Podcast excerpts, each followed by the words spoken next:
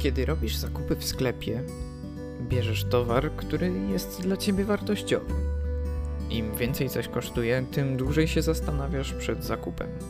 Kupując samochód czy mieszkanie, nie robisz tego w pierwszym lepszym salonie po drodze z pracy do domu albo u pierwszego lepszego dewelopera, który w ostatnim tygodniu otworzył biuro po sąsiedzku.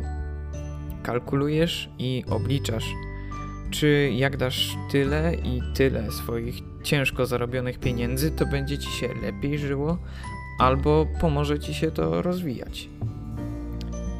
Piotr zapytał się Jezusa, co będzie miał z tego, że zasadniczo oddał wszystko, żeby dotrzymać mu kroku.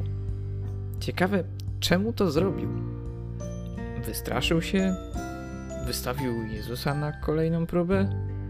Hmm. Czy jednak dziwi nas aż tak bardzo postawa Piotra?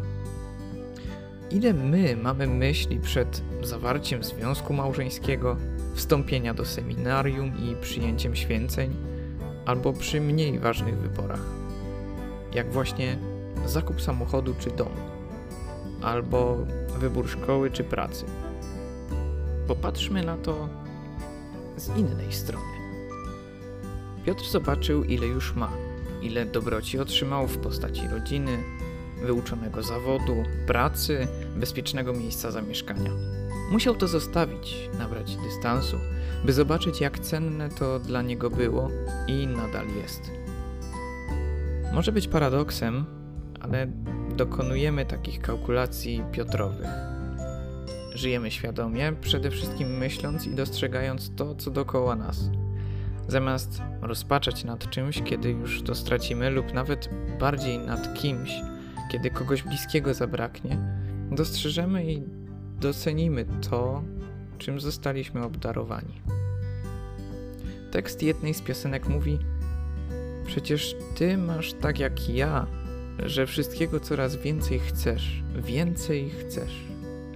Nieprawdaż?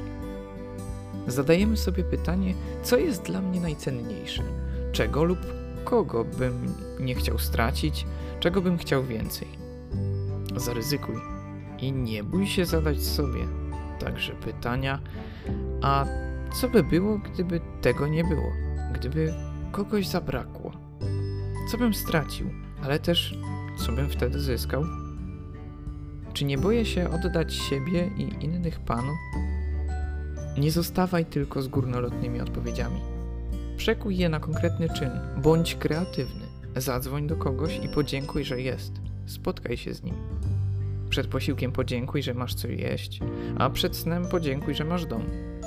W refrenie wspomnianej piosenki padają słowa: To zapiera dech, że jest coś, a nie nic, że obok jest ktoś i że mogło być nic, a jest wszystko.